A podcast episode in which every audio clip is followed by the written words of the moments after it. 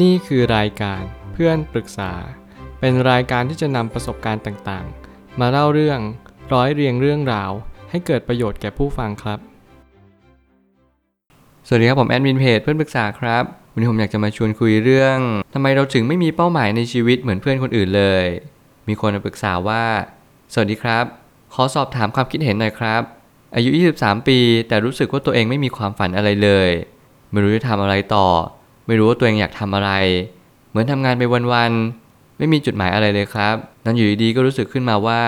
ทำไมตัวเองไม่มีจุดหมายเหมือนเพื่อนคนอื่นบ้าง ผมเชื่อว่าคนหลายคนกำลังพบเจอปัญหานี้ กันอย่างดาดดื่นเลย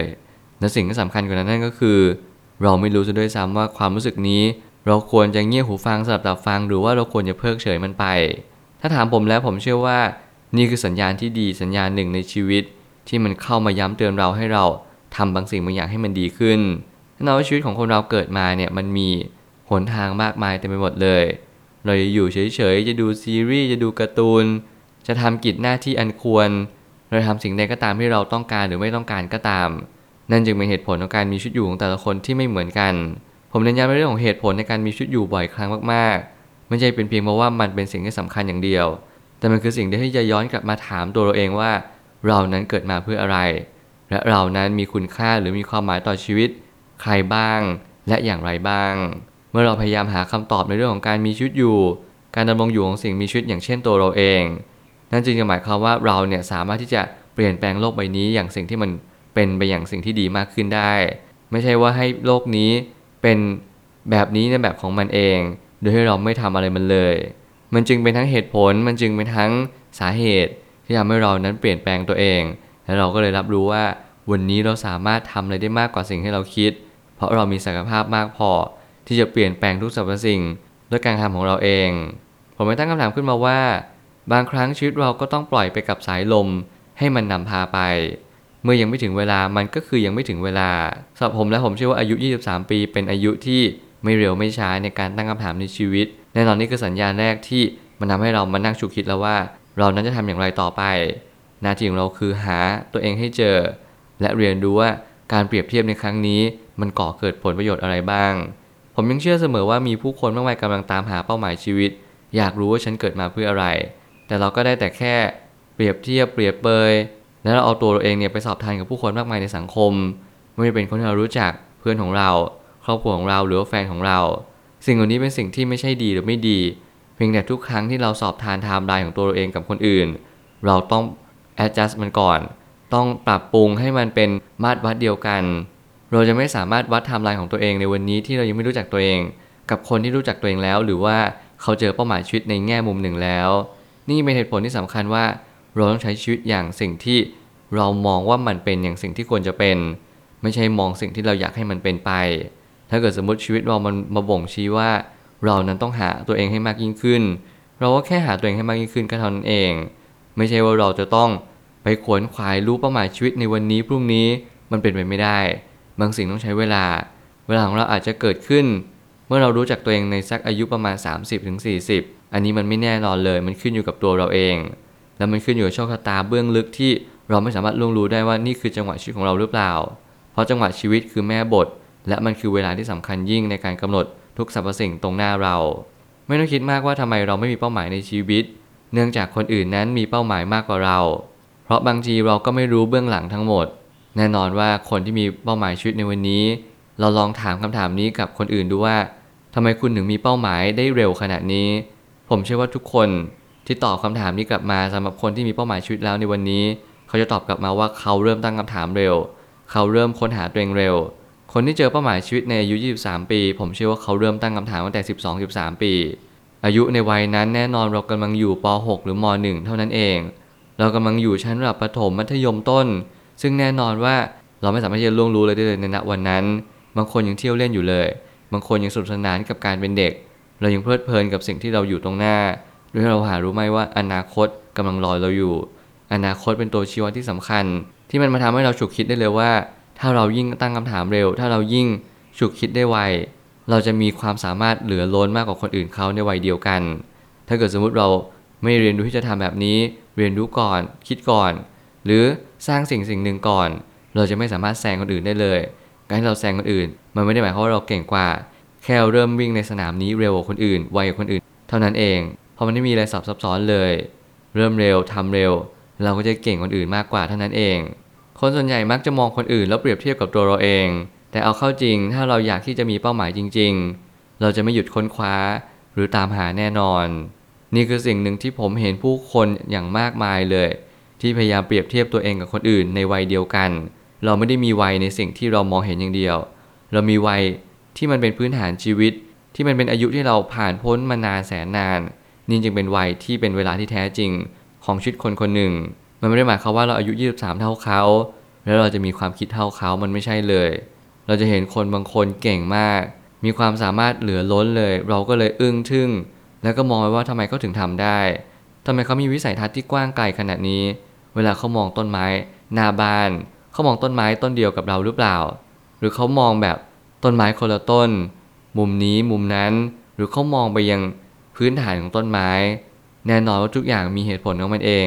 เรียนรู้เรื่องนี้ให้เยอะที่สุดแล้เราจะเข้าใจทุกอย่างเหมือนกัน กต่างแค่เพียงจังหวะและเวลาของชีวิต มันไม่ได้หมายความว่าเราแตกต่างกันมากมาย เพียงแต่จังหวะนี้เรามองเห็นแบบนี้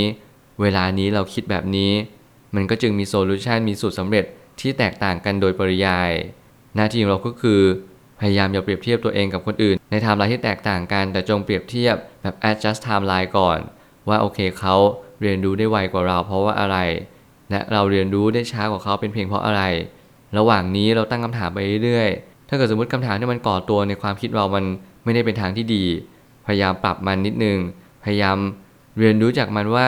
ถ้าเกิดสมมติเราตั้งคำถามแค่เปรียบเทียบ เรามากดตัวเองลง แบบนี้อย่าทำดีกว่า การให้เราใช้ชีวิตแบบไม่มีความหมายยังดีสักกว่า การที่เราเนี่ยมาตั้งคำถามมากขึ้นว่าทำไมเพื่อนคนนี้เขามีชีวิตที่มีความหมายขนาดนี้ทำไมเขาเจอเป้าหมายเร็ว และทำไมเขารู้ว่าความฝันเขาคืออะไร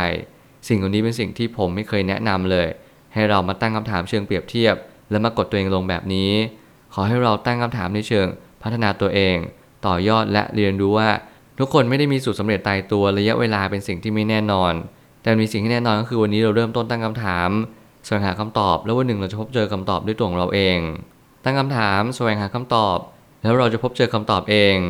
จุดเริ่มต้นคือต้องตั้งคำถามว่า เป้าหมายที่เราอยากทำคือสิ่งใด เราจะได้อะไรจากการทำตามเป้าหมายนี้ สิ่งผมเน้นย้ำเป็นประจำนั่นก็คือ ทุกอย่างในชีวิตมันเน้นย้ำเราตลอดเวลา ทุกอย่างในชีวิตมาเป็นสัญญาณและแจ้งเตือน ให้เรารับรู้ตลอดเวลา